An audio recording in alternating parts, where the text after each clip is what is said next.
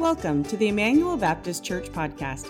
We pray that the sermon you're about to hear would be useful as you grow in your love for God and your love for His church. Now, here's today's sermon. Turn with me, eh, I'll, I'll, read it in just one minute, but turn with me to the Great Commission, Matthew 28.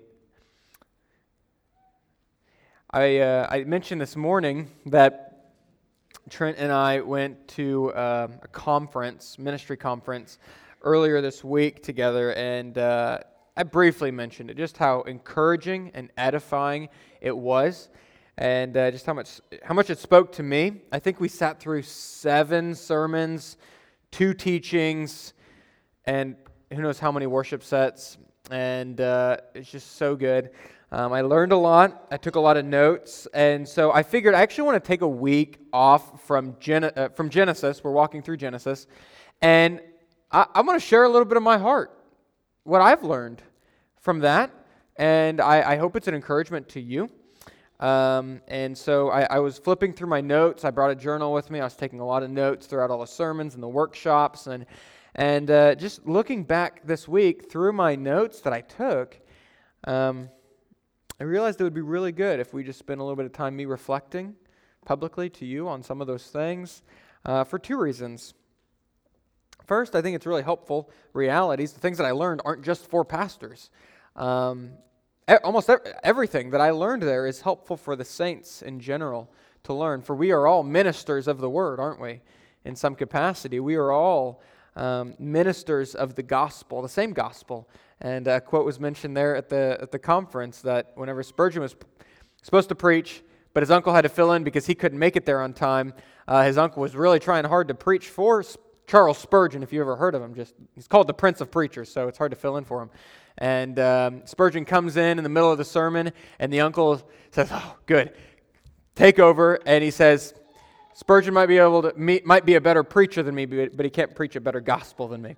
And uh, it's just true. We are all ministers of the same gospel, and we're all.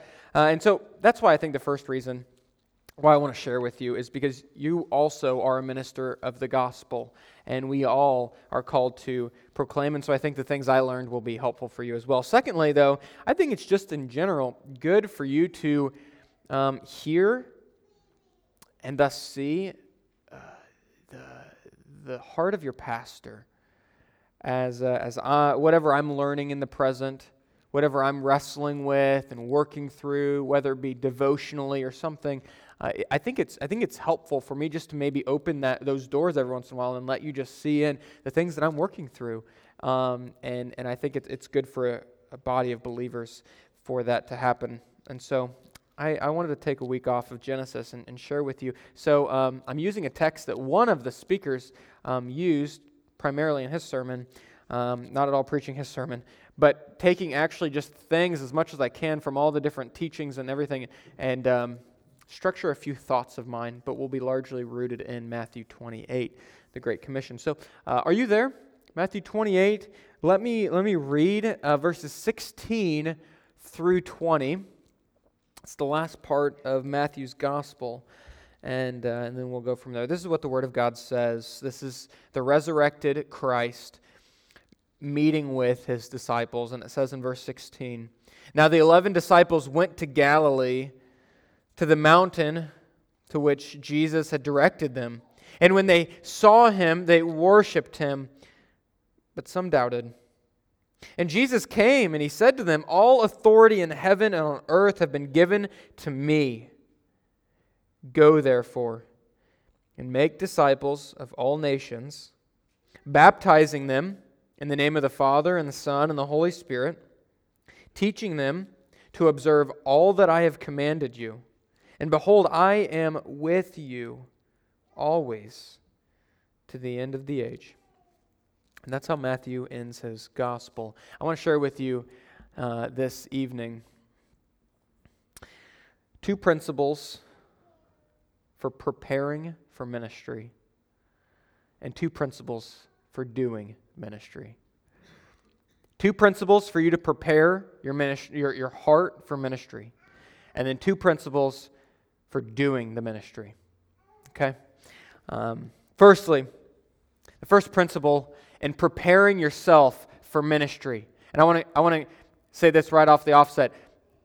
This isn't just a one and done, you, you do it, and then, okay, I'm ready for ministry long term. Uh, this is a regular doing so that you can regularly be ready to minister.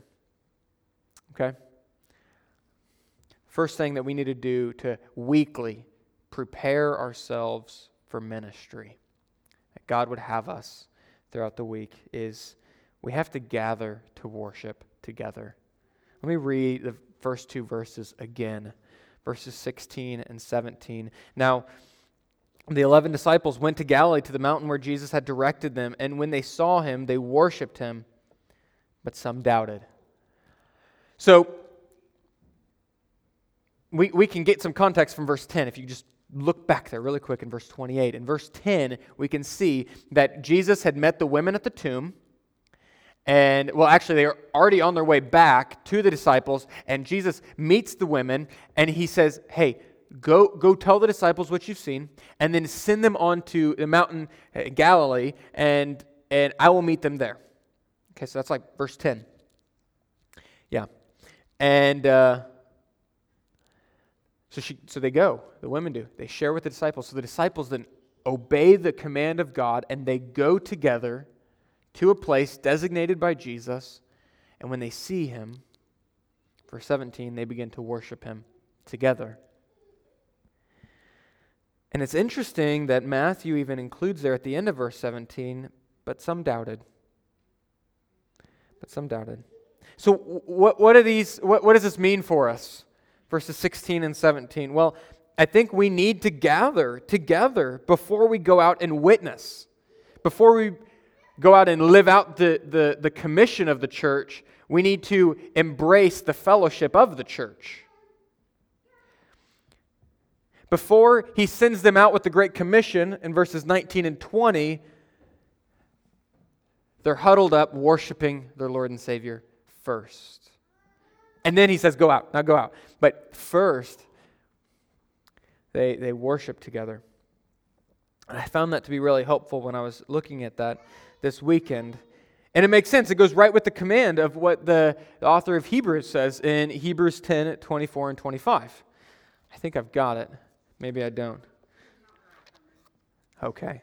All right. Let me turn there really quick.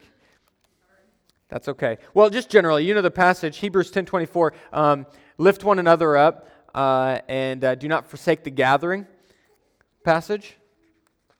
I won't, I won't flip there. I'm going to have to turn a bunch of different places for a lot of different passages today. So, but this just goes right in line with the Word of God and what it commands us to do. Yeah, not neglecting to meet together, as the habit of some, but encouraging one another, and all the more as you see the day drawing near. So, so it makes sense that before he would send them out, they would gather together, meet Jesus together, and worship him together. Because the reality is, guys, you need that. I need that. We, we need that, right? I hear some occasionally who, who talk to me, especially with this COVID. I think COVID uh, was, was really helpful for people that didn't want fellowship to have an excuse to not fellowship with others, right? And I hear some say, yeah, I mean, I'll, I'll show up, I'll, I'll, I'll, serve every once in a while, and, or I'll, I'll just help on Wednesday nights, or I'll just help with nursery, but I don't really want to go and hear the word. You know, I and they just want to maybe show up every once in a while and serve, or or represent some committee, and be called upon once a year if if needed. And and I think we need to look at Hebrews ten twenty five and see it's for our good that we would gather together. We we need it. I uh, I often go back to the story of Jesus with Mary and Martha. You know the story. Jesus meets them, Mary's at the feet of Jesus. Martha's hustling, bustling, trying to do everything for Jesus, make sure there's aren't, there aren't dishes in the sink, right? Because that's embarrassing when your Lord and Savior's in your house. And so, um, but what does Jesus do? Jesus praises Mary for sitting at his feet, hearing the teaching, and he encourages Martha Martha, learn from Mary. Stop serving for a second and soak up the Word of God. Let's paraphrase. And, and I learned a principle from that in ministry, and, and it can be applied to you as well in your own personal life is when we serve more than we sit. And when I mean sit, I mean sit underneath the teaching of God. When we serve more than we sit, our cup gradually becomes empty. And we don't want to be pouring from an empty cup when we serve because that's only just pouring out us. And that's sludge, right? It's not good. When we serve more than we sit, our cup grows empty, and we don't want to pour from an empty cup. So, for your own personal walk with Jesus, I think it's a good principle to live by is to sit more than you serve.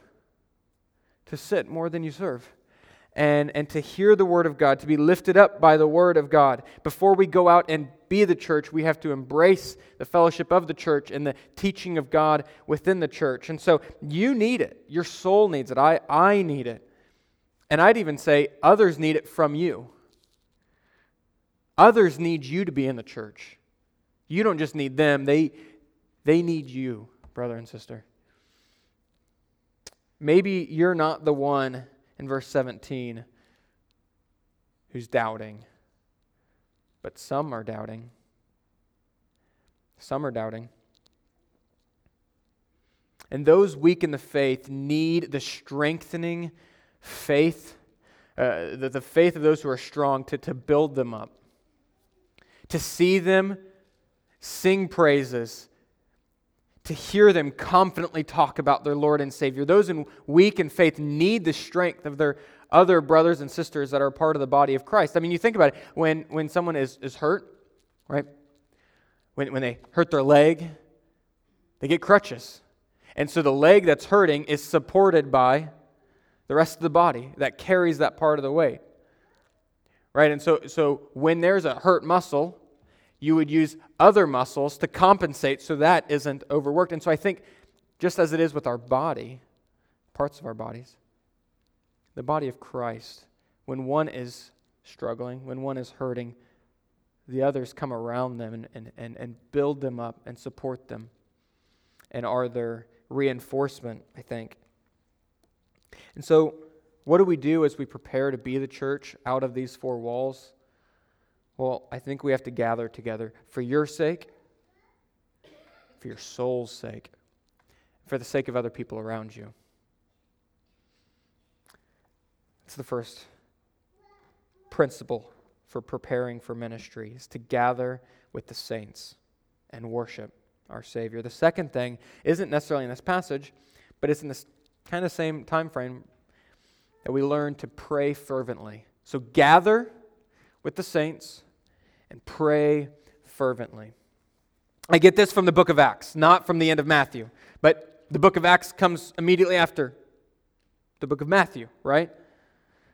So the, the book of Matthew ends right here, but at the very start of the book of Acts, and if you want to turn there very quickly, but keep your finger on Matthew 28, we're going to, we're going to come right back. But in the start of the book of Acts, we actually are told more about the disciples' interactions with the risen Lord before he goes up to be with the Father. We actually see more of the conversation with the risen Christ, with his disciples, more than what Matthew even shares with us. There's some in the first chapter of the book of Acts. And, and I want to read some of it. Acts chapter 1, I'm going to read from verses 4 to verse 14. And notice what he tells them to do or what they end up committing themselves to do. While they're staying sorry, and while staying with them, he, that is Jesus, ordered them not to depart from Jerusalem, but to wait for the promise of the Father, which he said, You have heard from me. For John baptized with water, but you will be baptized with the Holy Spirit not many days from now. So when they had come together, they asked him, Lord, will you at this time restore the kingdom of Israel? He said to them, Is not for you to know the time or seasons that the Father has fixed by his own authority. But you will receive power when the Holy Spirit comes upon you, and you will be with you will be my, be my witnesses in Jerusalem and in all Judea and Samaria and to the ends of the earth. And when he said these things, as they were looking on, he was lifted up, and the clouds took him out of their sight. And while they were gazing into heaven as he went, behold, two men stood by them in white robes, and they said, Men of Galilee, why do you stand looking into heaven? This Jesus, who is taken up from you into heaven, will come in the same way as you saw him go into heaven. Verse 12.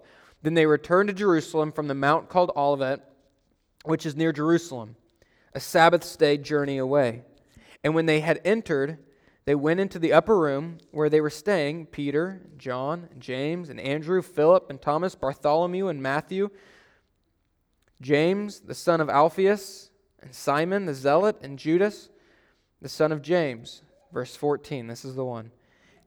And these, with one accord, were devoting themselves to prayer, together with the women and Mary and the mother of Jesus and his brothers. You see, what did they do before they they went out. He had just given them the Great Commission go, therefore, and reach the nations, proclaim the gospel. But first they worshiped, and we can see in the book of Acts, but first they prayed. And, and this was something that one of the speakers mentioned, and I, I just loved it. I wrote it down as a quote. The book of Acts, which is all about the church, being the church, it doesn't start with an action scene, it starts with a prayer service. Wow. That's so true. I mean, there are action scenes in the book of Acts, but it doesn't start with an action scene, it starts with a prayer service. Another thing that was mentioned that I found very helpful for me is that Jesus prayed all the time. He went away to lonely places to pray. He prayed for his ministry on the cross even though he knew it would be successful. How much more should we pray not knowing how effective we're going to be throughout the week in our ministry? Jesus prayed for his. How could we not be prayerful for ours? And, and what I started to unpack, this is, this is me on sharing with you. What I started to unpack this week is wow, I, I need to embrace more humility in my spiritual life, in my Christian walk. I don't think it's anything less than pride and a lack of dependency to be prayerless and to call yourself a Christian.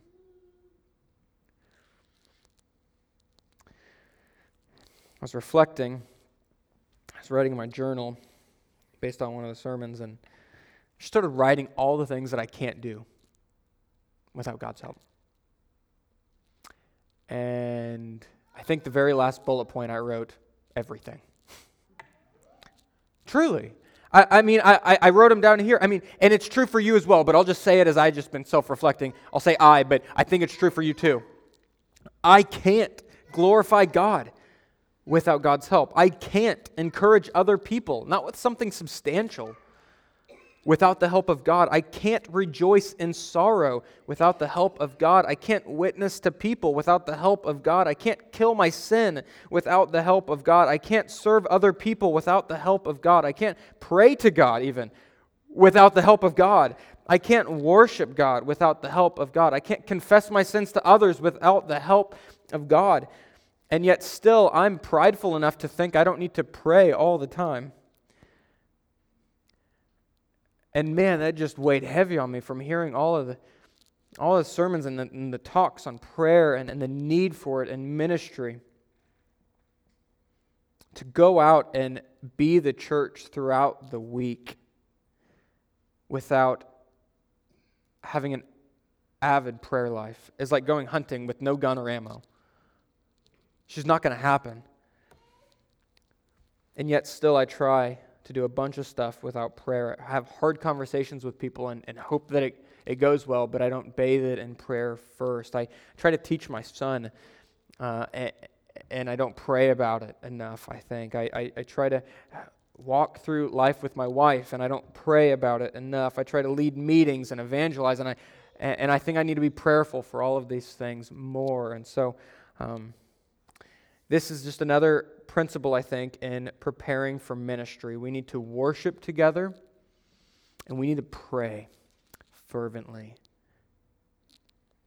Those are the two principles for preparing for ministry. Now, two principles for doing the ministry, and this will be much quicker. Let me read. If we go back, hopefully you had your finger on the Great Commission passage in Matthew 28. We've already read verses 16 and 17. Now let's read verses 18 through the first part of 20.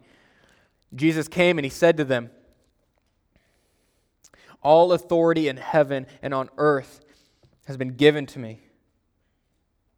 Go therefore and make disciples of all nations, baptizing them in the name of the Father, the Son, and the Holy Spirit, teaching them to observe all that I've commanded you. Pause there. The first principle for actually doing the ministry know his authority over you. Know his authority over you. Do you see the therefore, the cause and effect uh, of, the, of the sentence structure that Jesus was saying? In verse 18, all authority has been given to me, therefore I'm telling you to go. to do the ministry, we need to know his authority over us. And, and let me say, his authority over you and his authority over me is both enforcing and encouraging. it's commanding and it's comforting. Let's, let's pack, unpack both of those very fast. His authority is, firstly, enforcing. It's enforcing because it means that we don't get to pick what our marching orders are. We receive them, we don't pick them. Right? So his authority is enforcing to us.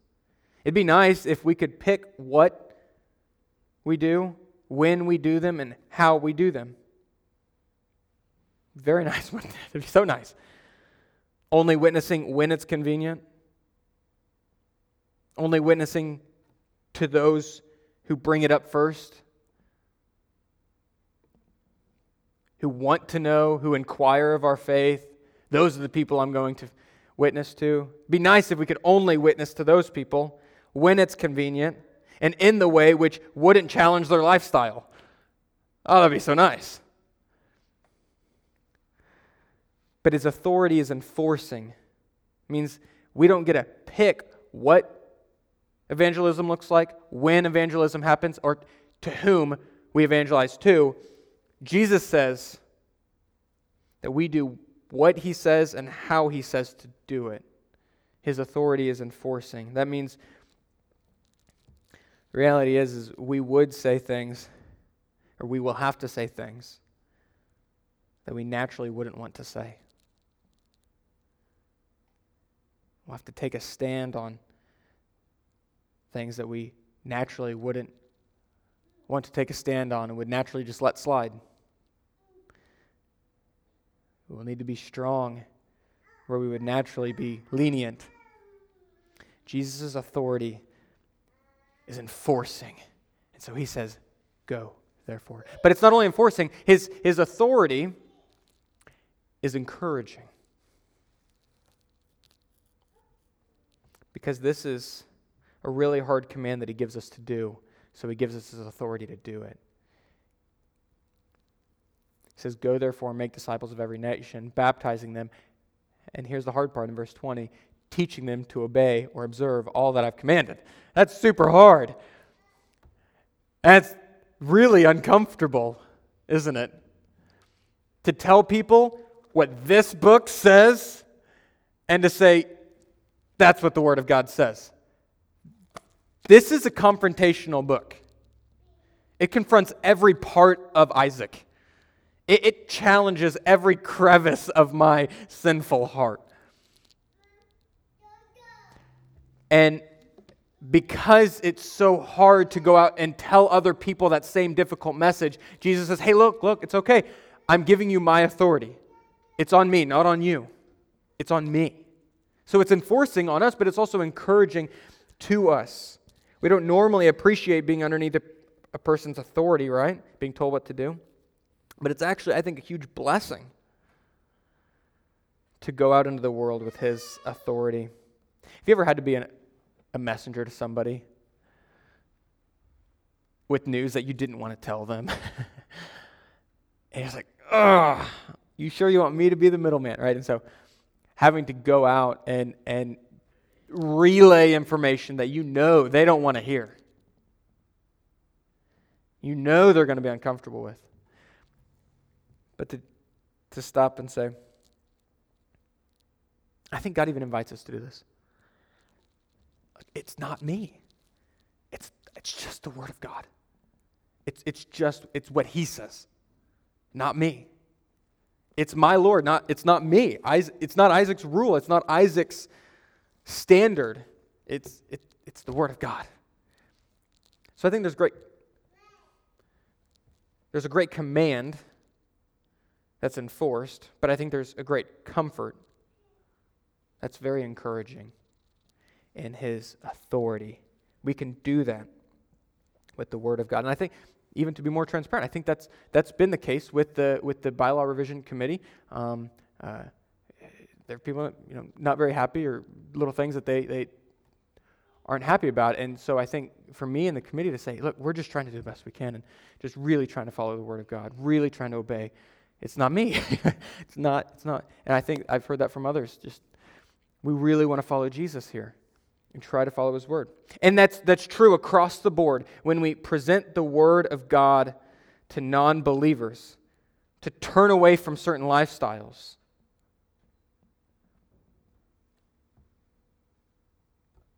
That's really uncomfortable.